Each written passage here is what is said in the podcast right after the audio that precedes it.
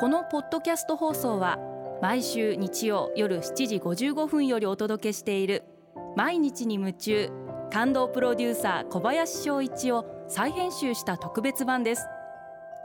放送で収まりきらなかったアルビオン社長小林翔一さんが大切にしている感動のポイントをどうぞお楽しみください。アルビオンの小林翔一です。記念日に感謝するって感動じゃないですか。つい先日になるんですが、3月2日は私どもアルビオンの創業記念日、今回はしかも65年目の節目となる記念日でした。残念ながらこういう状況なんでみんな集まっての創立記念集会は開催はできませんでしたが、実はいつも勤続10年目20年目30年目の方々を、永年勤続ということで、表彰をさせていただいております。で、去年ですかね、去年の創立記念集会をやめた時にこの永年勤続の表彰もやらない予定だったんですが、ある女性の会社メンバーの方からいや永年勤続はやってあげてくださいよっていう意見が出て、あ、そうか、なるほどと思って、密にならないように、しっかりと、感染対策をした上で永年勤続表彰だけは行うようにしています。やっぱり創立記念日を迎えて毎年感じるのはやっぱり、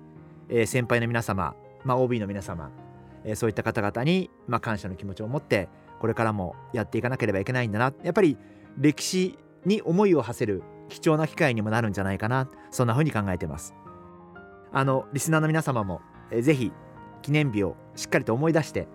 そして、感謝の気持ちを持って迎えてあげていただきたいな、そんな風に思ってます。私はちょうど50周年の時に社長になりましたんで、ちょうど15年目を迎えて、15年早かったですね。あっという間でした。っていうかもう本当にその場その場で必死になってやってたら15年経ったっていう感じなんで、20年目もこんな風にすぐ来るんだろうな、そんな風に思ってます。全然まだいつまでやるかは何も考えてませんけど、次の世代にどうやってバトンタッチをしていくかということを考えなければいけない時期に来ているのかなということも少し感じるようになった今日この頃です。残念ながら今はコロナ禍でなかなか自由の利かない日々にはなっていますが、ここで65年目の今年も一人でも多くのお客様に喜んでいただけるように、できれば私としては感染しない、感染させないリアルのビジネスをしっかりと追求していきたいな、